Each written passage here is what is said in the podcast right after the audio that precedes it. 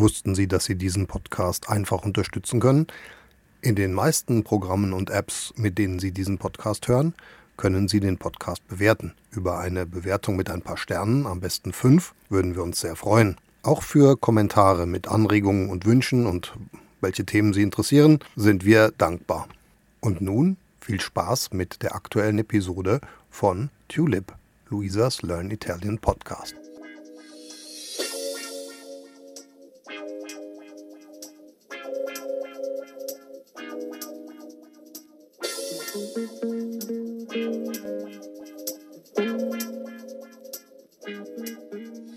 Buongiorno cari amici amanti dell'italiano e benvenuti al podcast numero 106. Abbiamo già parlato alcune volte di malavita italiana, con la storia della mafia, la storia delle Brigate Rosse, la storia della mala del Brenta e oggi vi voglio parlare di un'altra storia di terrore e violenza nella Roma degli anni 70. In questo episodio imparerete molti vocaboli collegati alla criminalità e i più difficili li ho anche tradotti in tedesco.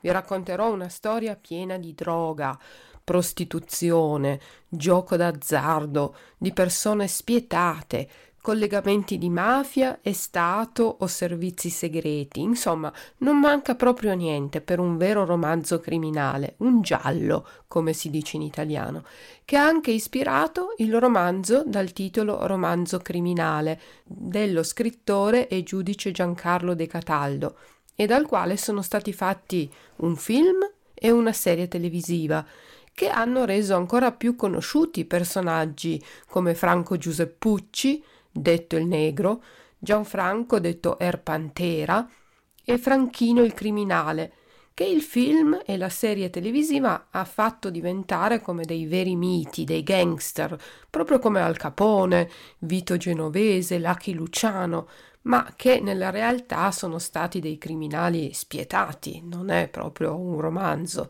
è stata proprio la realtà.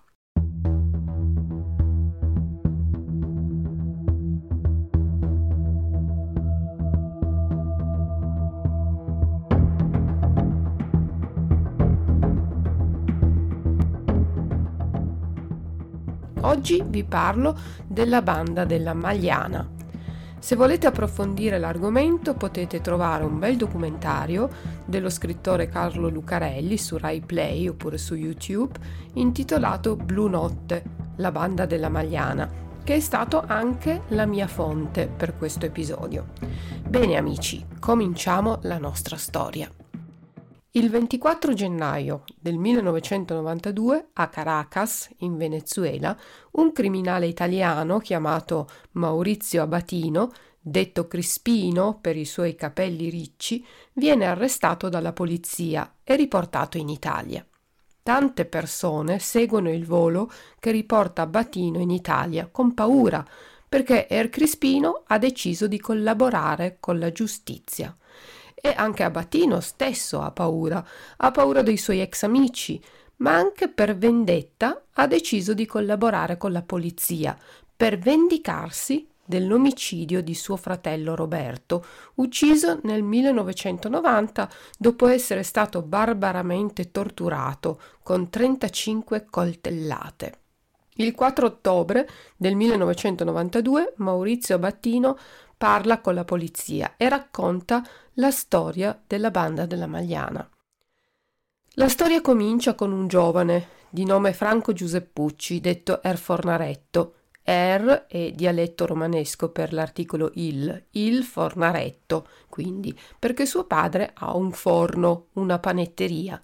Ma Franco non ha voglia di lavorare e ha il vizio del gioco e poi frequenta cattive compagnie nel quartiere di Trastevere, a Roma, in quel periodo pieno di criminali.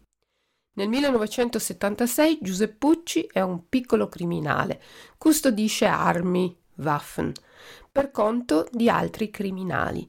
Viene arrestato perché la polizia trova una roulotte, Wohnwagen, piena di armi. E la sua è la roulotte di Giuseppucci.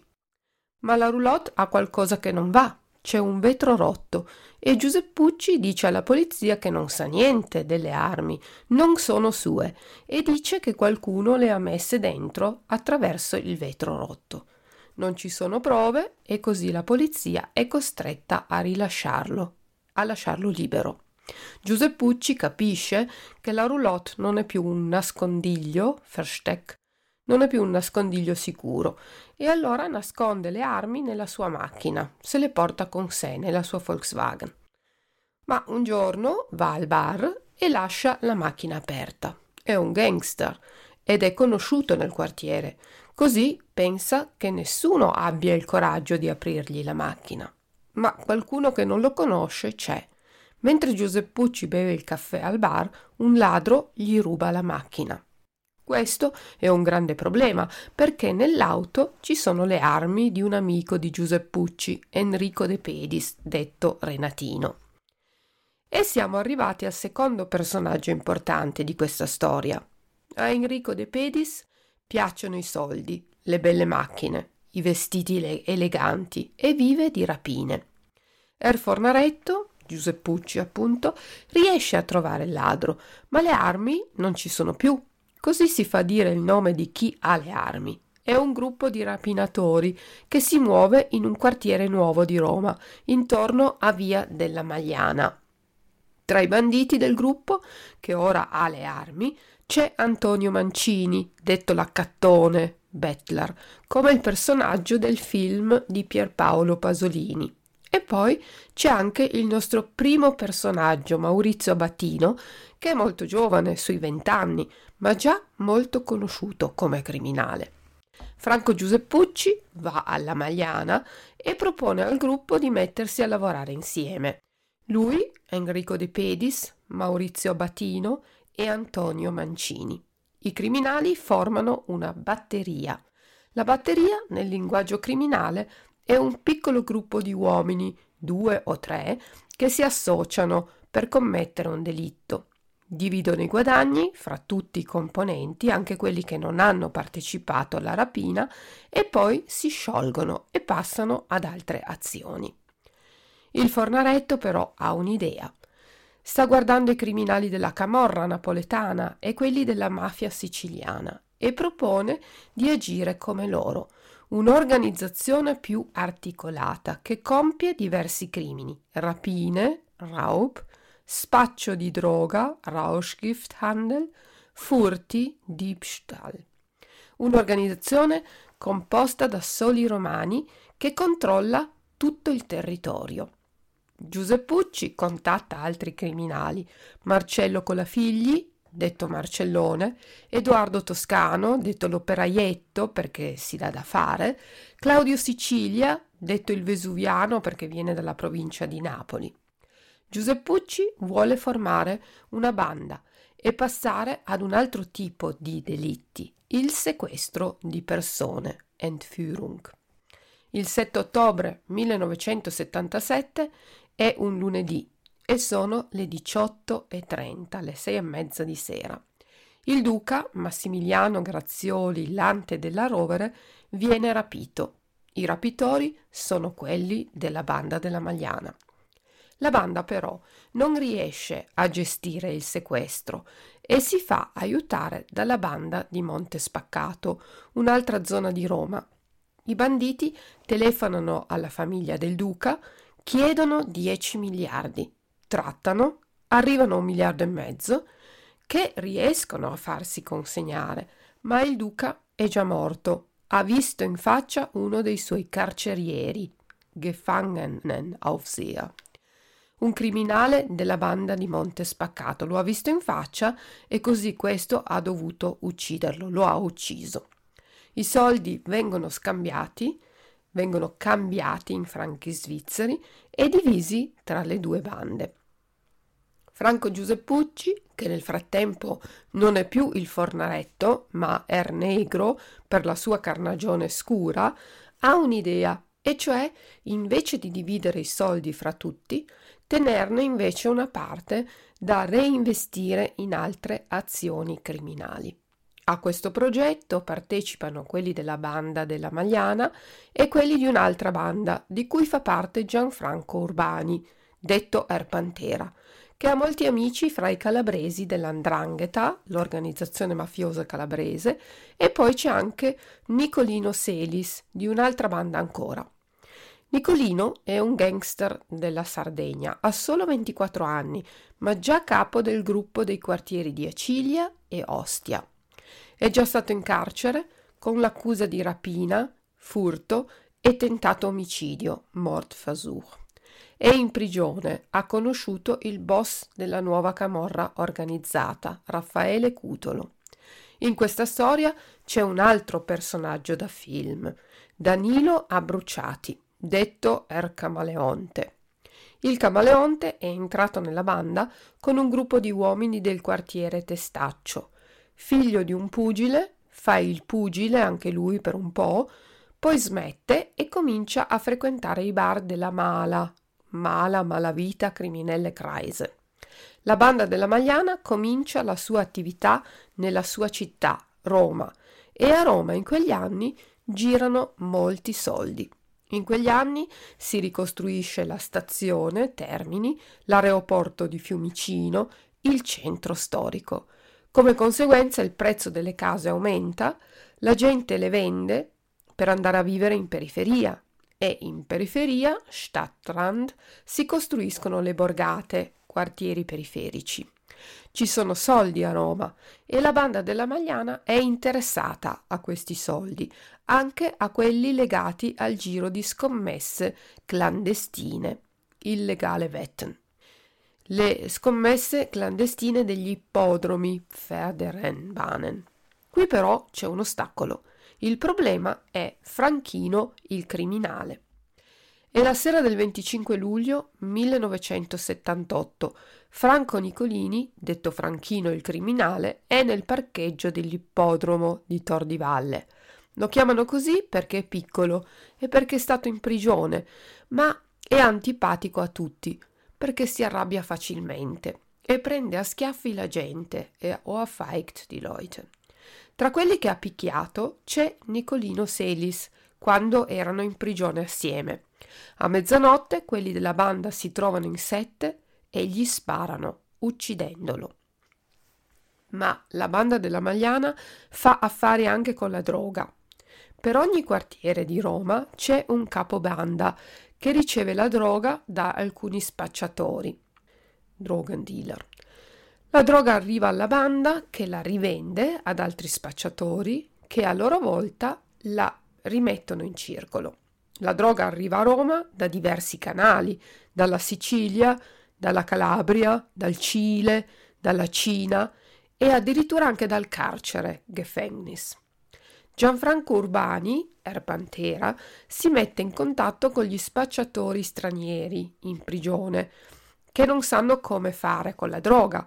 Per fare questo lavora con un prigioniero che viene usato dai magistrati come interprete negli interrogatori con i carcerati stranieri. Gli spacciatori stranieri sono in carcere, non possono fare nulla e allora la droga la prende la Magliana e la dà ai diversi spacciatori nei quartieri di Roma che vengono controllati da Fulvio Lucioli, Lucioli detto il sorcio di Maus. La banda della Magliana ha metodi brutali e veloci. Per vedere se la droga è buona, cioè se si può vendere, la fanno provare ad un tossicodipendente, Drogenabhängiger.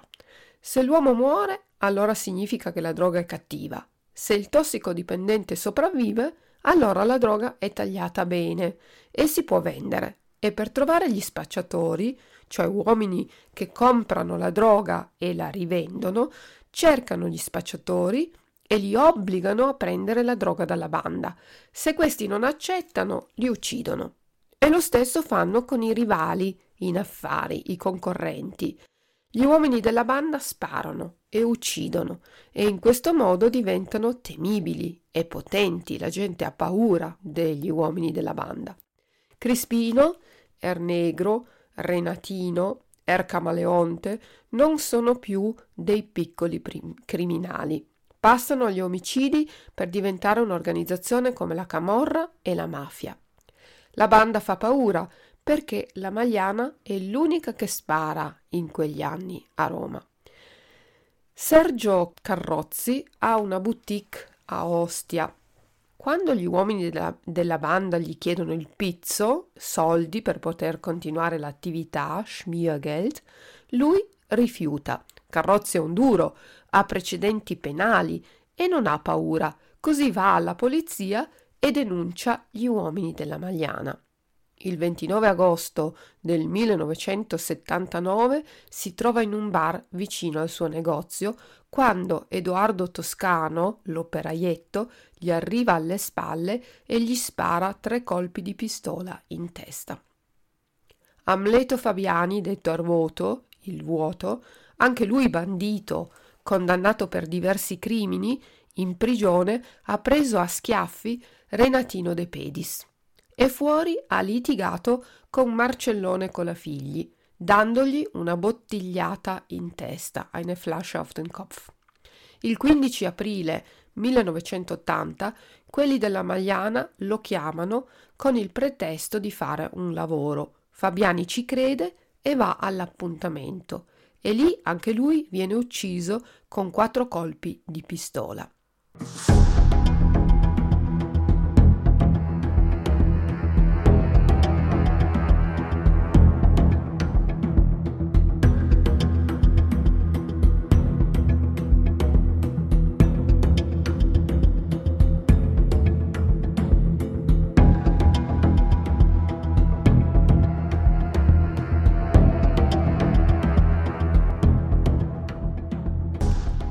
Vannicola, invece, è un concorrente. Soprannominato la scimmia, anche se sempre molto elegante, è considerato una persona socialmente pericolosa. Il 23 febbraio del 1982, alle 7 meno un quarto di sera, sta giocando a poker in una sala del dopolavoro ENAL, Ente Nazionale Assistenza Lavoratori quando arrivano tre uomini mascherati. È normale in questo periodo, è carnevale, ma loro, uno con la maschera di Paperino, Donald Duck, e due con la maschera del diavolo, Teufel, vanno nella saletta dove si trova Vannicola. Paperino ha un fucile a canne mozze, abgesägte Schrottflinte. I diavoli una pistola e tutti e tre sparano e lo uccidono perché la scimmia spacciava droga, vendeva droga e gli faceva concorrenza. Lo stesso succede con Mario Loria, che spaccia droga a Ostia a prezzi più bassi di quelli della banda. Il 18 settembre 1983 un passante, Fußgänger, nota una macchina ferma davanti a un bar vicino ad Ostia.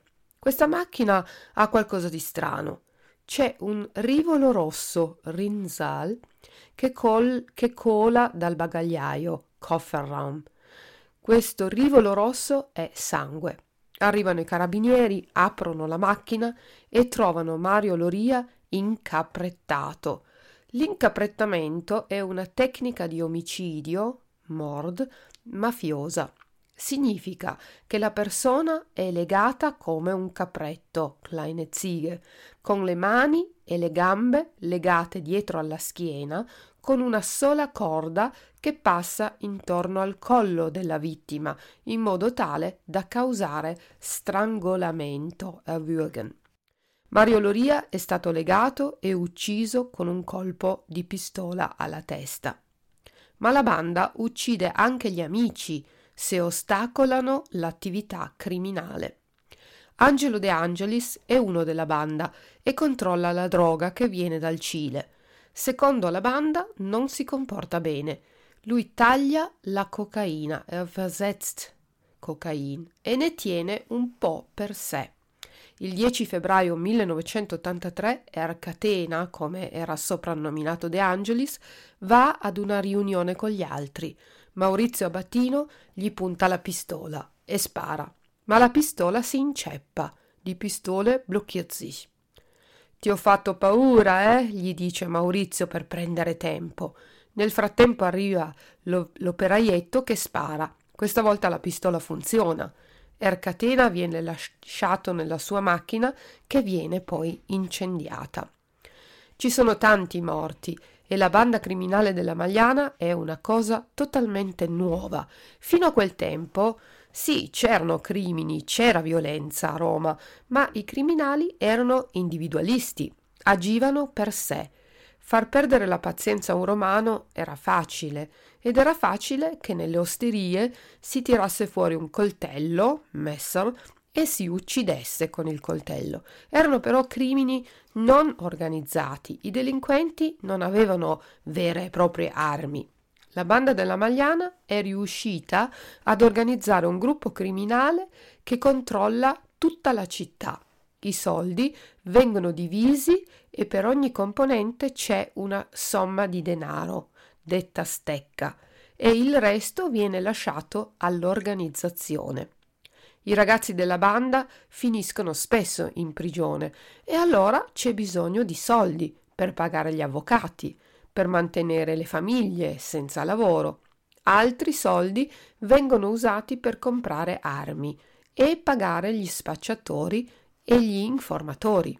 La banda della Magliana compra, cioè dà dei soldi a poliziotti e carabinieri infedeli affinché passino informazioni sulle indagini Ermittlungen, sulle indagini in corso e compra i periti Gutachter perché falsifichino i documenti e le perizie Gutachten sulle loro condizioni di salute. Renatino De Pedis, per esempio, ottiene la libertà provvisoria perché riceve la diagnosi di un cancro in forma avanzata. È una bugia. Renatino sta benissimo, come Crispino, che viene trasferito dalla prigione in una clinica privata. Qui dice di stare così male da dover stare per sempre su una sedia a rotelle. Ma sulla sedia a rotelle, Rollstuhl, sta solo quando arriva il controllo degli ispettori. Gli uomini della Magliana fanno tanti soldi e poi alcuni di loro cominciano a lavorare nel settore immobiliare. Comprano palazzi, negozi, locali notturni. I ragazzi della banda, Renatino De Pedis, Danilo Abruciati, Maurizio Abatino, hanno tanti soldi e si godono la vita. Si incontrano nei locali notturni di Roma più chic, e vanno ad ascoltare i concerti di Franco Califano, un cantautore romano che loro adorano. Sono vestiti con camicie di seta aperte sul petto, catenine d'oro, foulard di marca e cannucce d'oro Golden Röhrchen per tirare la cocaina, stivaletti di pelle di coccodrillo e cintura di serpente. Girano su moto potenti e hanno il Rolex al polso. Crispino, per esempio, ha una BMW 316, una Golf GT decappottabile, una Mercedes 200 rossa e due moto Kawasaki 1300. Ha una villa al mare, ma va in giro a dire che è disoccupato e che vive vendendo oggetti religiosi e con la pensione di invalido civile. Sembra quasi un film di Martin Scorsese, Goodfellas, ragazzi con tanti soldi, auto, case, cocaina e donne, tante donne. Ci sono le mogli e le sorelle che non sanno cosa fanno i ragazzi, sanno solo che non hanno problemi e non hanno nemici. In realtà non è vero, alcune di loro collaborano e vanno a prendere i soldi quando i mariti non ci sono. Poi le amanti, come Claudiana Bernacchia, la donna del Vesuviano, che porta in giro le sue armi e taglia l'eroina.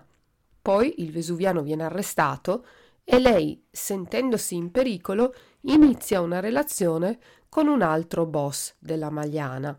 Le mogli sanno che i mariti hanno delle amanti, ma non se ne curano, non gli importa.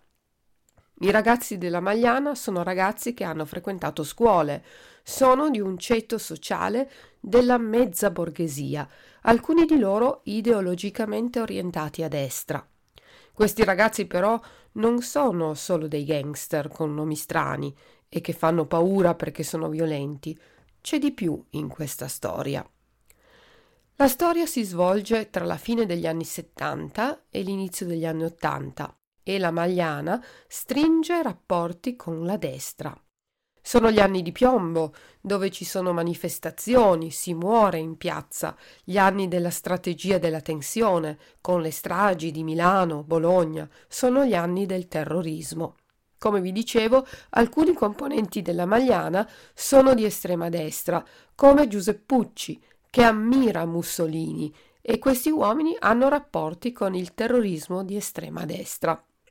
Il professor Aldo Semerari famoso psichiatra e criminologo italiano, ma purtroppo anche capo di un gruppo di estrema destra con il nome Costruiamo l'azione, già negli anni 70 tiene nella sua villa seminari politici tra bandiere naziste e cani Doberman e invita giovani neofascisti e anche alcuni membri della banda come Franco Giuseppucci, Maurizio Abatino e Alessandro D'Ortenzi, detto il zanzarone. Il professore vorrebbe usare la banda della Magliana per alimentare la strategia della tensione, ma la banda rifiuta. La politica sembra troppo complicata, troppo fumosa e la politicizzazione della Magliana non ha successo. La banda decide di fare al professore però solo qualche favore. Gli danno dei soldi in cambio di favori.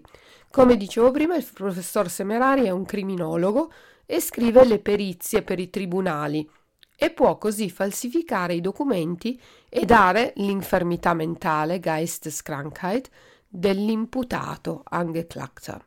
Con l'infermità mentale, il condannato finisce in un ospedale psichiatrico da dove è più facile uscire o scappare, piuttosto che in una prigione. Ma il professore fa questo anche per la camorra e per diverse bande, facendo così il doppio gioco e poco dopo viene ammazzato.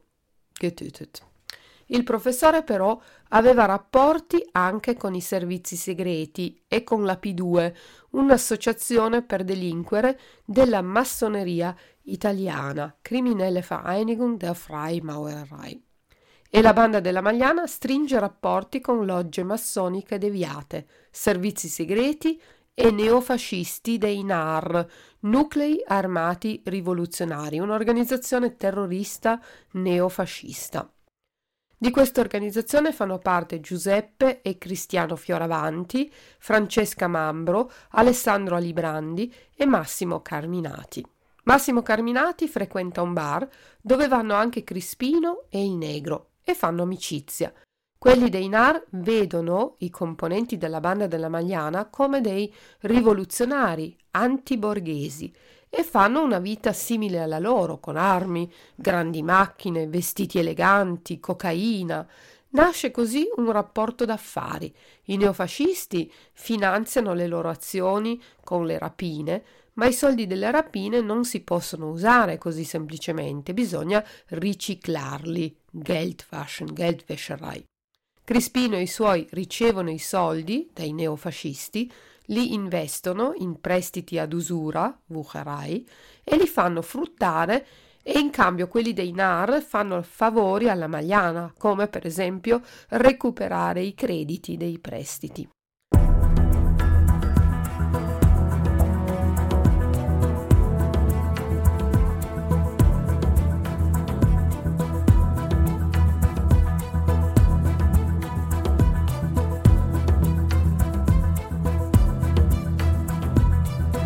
La banda della Magliana e i NAR hanno un deposito di armi in comune. Hanno mitra, pistole, fucili, esplosivi nascosti nei sotterranei del Ministero della Sanità. In questo deposito ci sono proiettili, Kugeln, di una marca molto difficile da trovare sul mercato. Con i proiettili di questa marca e dello stesso lotto il 20 marzo del 1979 viene ucciso il giornalista Carmine, detto Mino Pecorelli, che lavorava come direttore di un'agenzia di stampa specializzata in scandali politici. Un delitto per il quale verranno accusati il senatore a vita Giulio Andreotti, il magistrato Claudio Vitalone, i boss mafiosi Michelangelo La Barbera, Pippo Calò, Gaetano Badalamenti e Massimo Carminati. Molti anni dopo verranno assolti tutti per non aver commesso il fatto. Un mistero italiano. Ma la banda della Magliana è coinvolta in altri misteri mai risolti. C'è un uomo di nome Antonio Chicchiarelli, detto Tony, che è un falsario. È un pittore che riproduce opere d'arte contemporanea, le riproduce in maniera falsa e lavora anche per quelli della Magliana, falsificando certificati e documenti.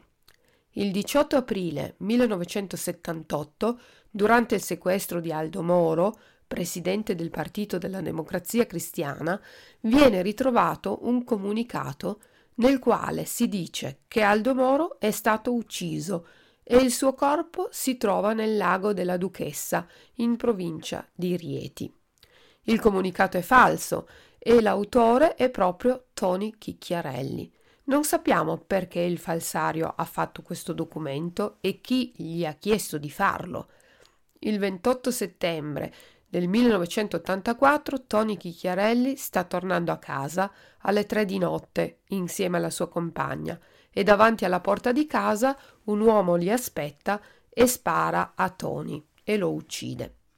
Cosa ha a che fare Tony Chicchiarelli con il sequestro di Aldo Moro? Il covo, cioè la casa dove Aldo Moro è stato nascosto durante il sequestro, si trova proprio nel quartiere della Magliana, vicino alle abitazioni di alcuni boss.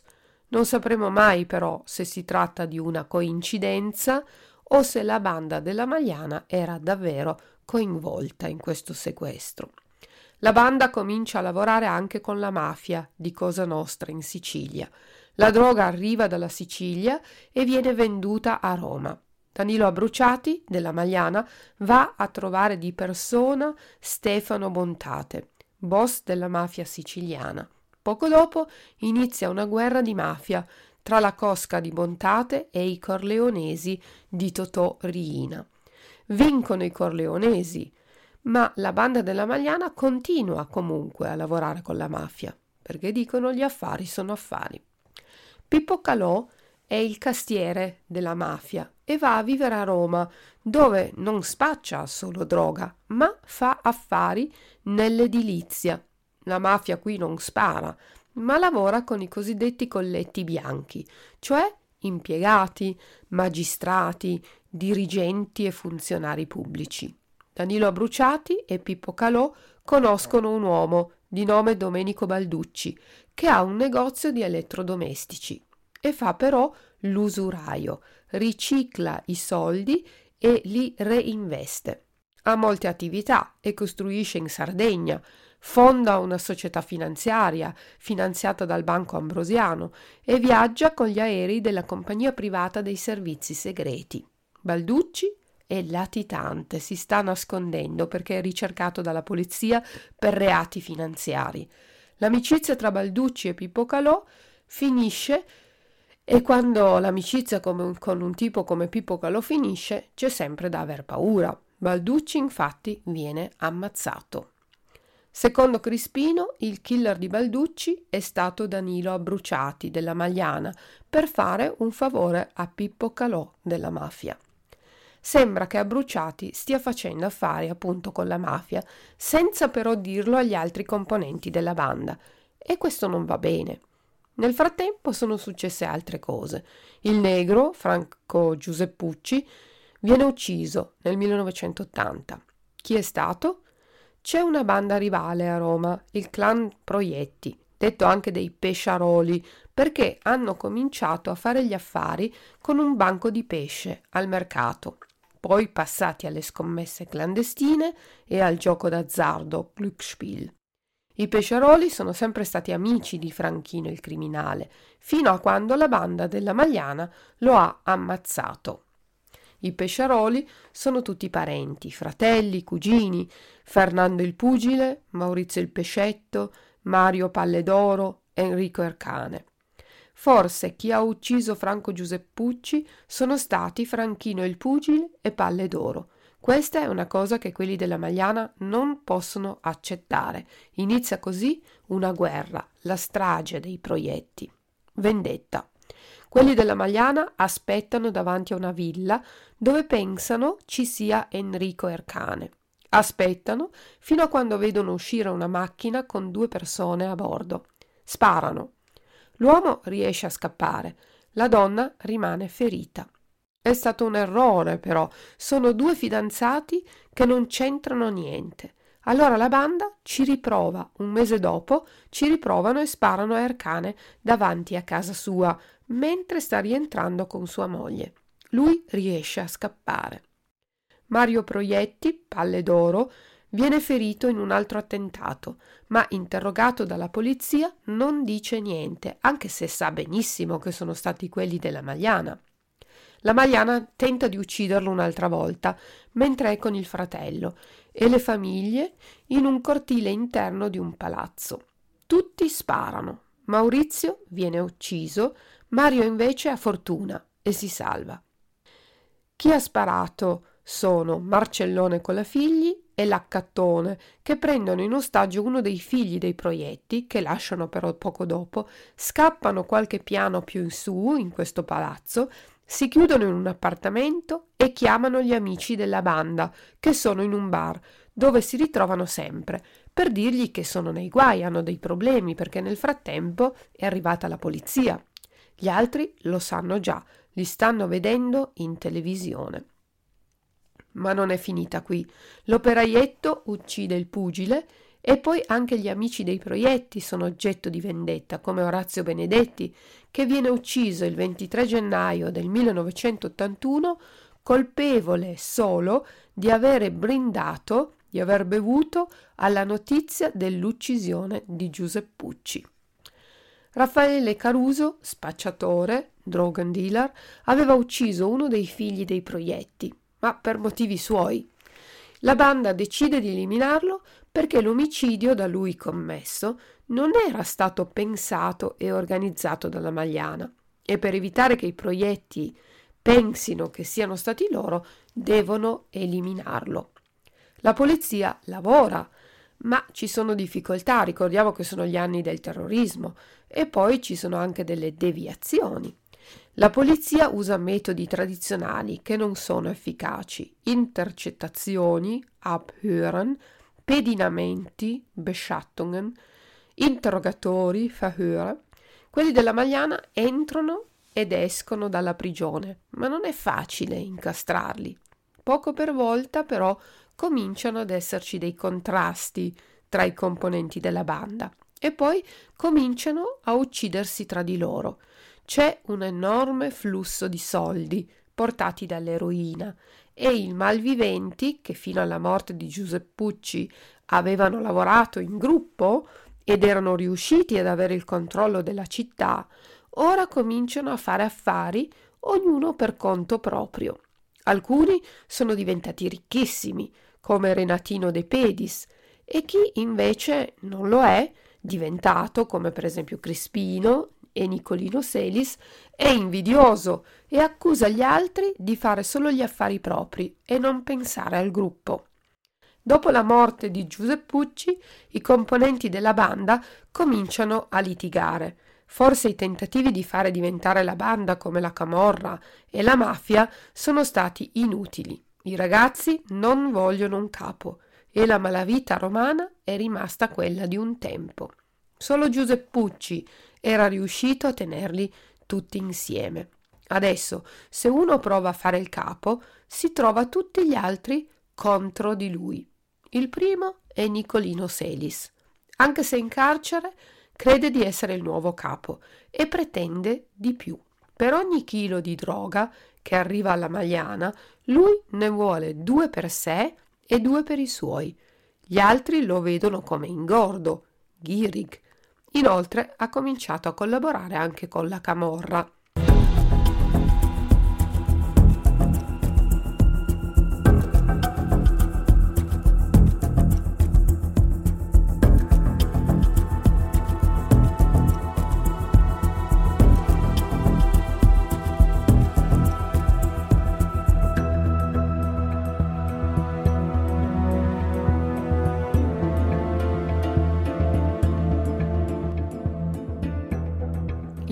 Febbraio del 1981 ha un permesso di qualche giorno ed è fuori dal carcere. Incontra gli altri che lo aspettano. C'è Edoardo Toscano, Maurizio Abatino, Marcellone Colafigli, Renatino De Pedis, Danilo Abbruciati e Raffaele Pernasetti. All'incontro va con suo cognato, che gli fa da guardaspalle, Leibwächter.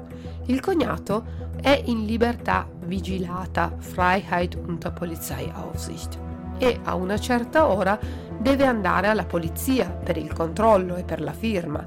Esce e poco dopo viene ucciso a colpi di pistola da De Pedis, Abbruciati e Mancini. Nel frattempo Nicolino va in una villa dove ha appuntamento con il gruppo. Il pretesto è un incontro per trovare un accordo e per fare pace. Arrivato in villa, gli altri lo salutano e mentre lo abbracciano, Abbatino prende una pistola nascosta in una scatola di cioccolatini e gli spara. Gli spara anche Toscano e Selis muore. Il corpo viene sepolto begraben in una buca e mai più ritrovato. La banda però si sta distruggendo. Il 27 aprile del 1982 sono le 8 di mattina. Roberto Rosone è vicepresidente del Banco Abrosiano di Roberto Calvi, che è dentro uno scandalo finanziario e politico enorme in quel periodo. Roberto Rosone sta uscendo dalla banca a Milano, va verso la sua macchina blindata, che Panzat, ma viene sorpreso da un uomo coperto da una sciarpa nera che gli punta la pistola addosso e spara. La pistola si inceppa. L'uomo con la sciarpa spara di nuovo e colpisce Rosone alle gambe. E poi ferisce anche l'autista, poi scappa verso un complice che lo aspetta su una moto e i due partono. La guardia giurata della banca, Vereidigter Wächter, cerca di fermare i due banditi e spara. L'uomo con la sciarpa cade dalla moto morto. Chi è l'uomo della sciarpa nera? Non è un killer e non è un giovane svelto con la pistola. È Danilo Abbruciati, uno dei membri più importanti della banda della Magliana, uno dei boss più importanti che va a gambizzare, jemanden in die Beine schießen, uno dei boss più importanti che va a gambizzare il presidente, il vicepresidente del Banco Ambrosiano. Allora è vero che parte della Magliana ha rapporti con gli affari di Roberto Calvi, la P2, il Vaticano e la mafia e che tutto questo porterà poi all'omicidio del finanziere trovato impiccato a Londra? È un mistero italiano, ma è un mistero anche per quelli della Magliana, perché sia dell'omicidio di Balducci che del ferimento di Rosone non sapevano nulla quelli della Magliana. Sembra che il gruppo dei testaccini, dal nome del quartiere Testaccio, abbia preso un corso diverso da quello della semplice criminalità con droga, gioco d'azzardo, scommesse clandestine. C'è una parte della banda che lavora ad altre cose più grandi, senza però dirlo alla banda. Alcuni ragazzi della Magliana cominciano ad avere paura e decidono di parlare con la polizia. Chi collabora con la polizia in gergo mafioso si chiama infame. Per la gente è un pentito e per la legge è un collaboratore di giustizia. Il primo a parlare è Fulvio Lucioli, detto il Sorcio, che nel 1983 racconta la storia della Magliana e fa almeno 100 nomi. Ci sono processi, ma non ci sono prove e così tutti sono prosciolti, lasciati liberi. Nel 1988 la Corte di Cassazione, das Revisionsgericht, decide che la banda della Magliana non è una banda solo perché non agisce come la mafia e la camorra. Non ci sono giuramenti, non ci sono battesimi, non si bruciano immagini sacre, non si pungono, ma si riuniscono alla luce del sole davanti a tutti in un bar della città. Questo però non considera che la banda della Magliana non si trova a Corleone, in Sicilia o a Napoli, ma a Roma, e il modus operandi è differente. Il secondo a parlare è Claudio Sicilia e spiega i rapporti della banda con la Camorra. Ci sono 91 arresti, ma il Tribunale della Libertà, Berufungsgericht, non ci crede e più della metà degli imputati, Angeklagter, viene scarcerato, viene liberato. Claudio Sicilia torna libero nel 1991 e una sera viene ucciso a colpi di pistola dagli altri della banda.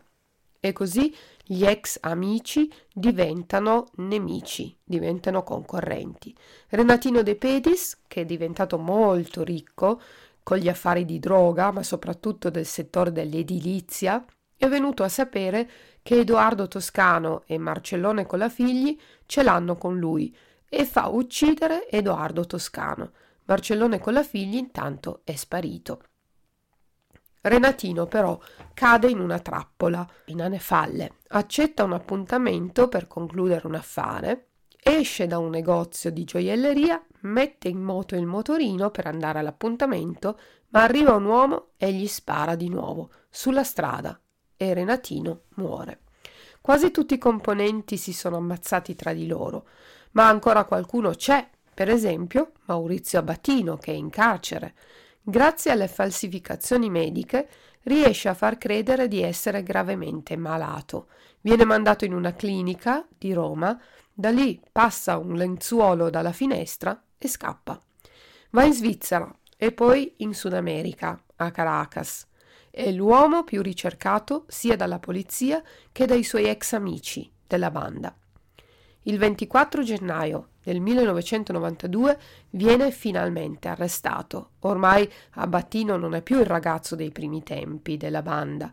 Molte cose sono cambiate, molti dei suoi amici sono morti e anche il fratello è stato ucciso due anni prima.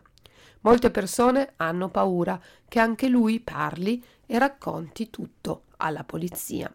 Abbattino viene portato in Italia e messo in prigione a Belluno, molto lontano da Roma, e qui Abattino parla e racconta, come poi anche altri faranno.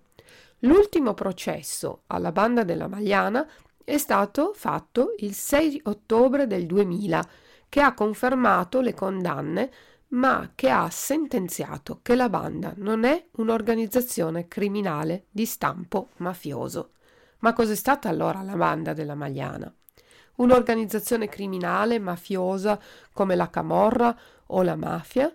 È vero, i componenti avevano altri modi di agire, non c'era il giuramento di sangue, la famiglia, ma tanti componenti sono stati uccisi perché avevano tradito, tradito la fiducia del gruppo, per avere tenuto dei soldi per sé, per avere fatto affari con altri. Tanti sono stati uccisi per il controllo del potere. Oppure sono stati solo un gruppo di banditi, di gangster, oppure ancora un gruppo di criminali che ha fatto affari con persone che contavano all'epoca nel campo della finanza e della politica?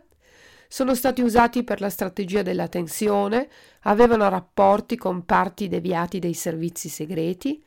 È, come vi dicevo, uno dei misteri italiani si pensa anche che la banda della Magliana sia coinvolta nella sparizione di due ragazze, una a Roma, Mirella Gregori, e una in Vaticano, Emanuela Orlandi, e che la banda abbia avuto rapporti anche con alcune parti del Vaticano. Su questa storia ci vorrebbe un episodio a parte, ma se vi interessa potete trovare un documentario su Netflix che si intitola The Vatican Girl.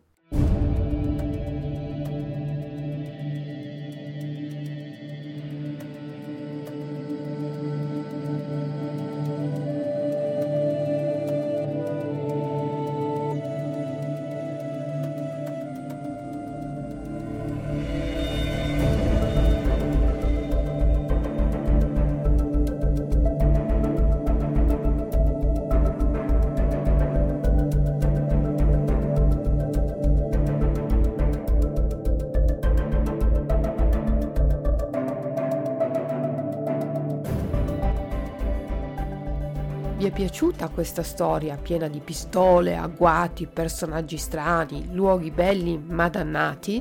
Spero di sì e vi ringrazio per l'ascolto. Vi ricordo che, visto che questo episodio è molto difficile, Potete trovare la trascrizione dell'episodio sul mio sito www.il-tedesco.it. Noi ci sentiamo presto con un episodio la prossima settimana molto più facile, dedicato alla grammatica e una grammatica facile facile.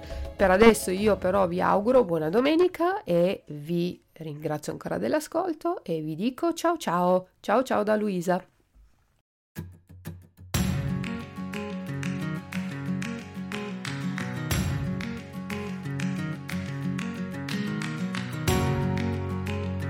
Tolle Neuigkeiten für alle Italienisch-Fans.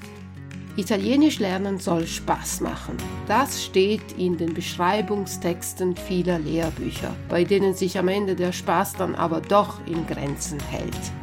Seit ich meinen Podcast mache, habe ich überlegt, ein Hörbuch zu produzieren, das effektiver ist als ein gedrucktes Buch, so spannend wie ein Roman und zusätzlich noch interessante kleine Fakten über meine Stadt Turin vermittelt.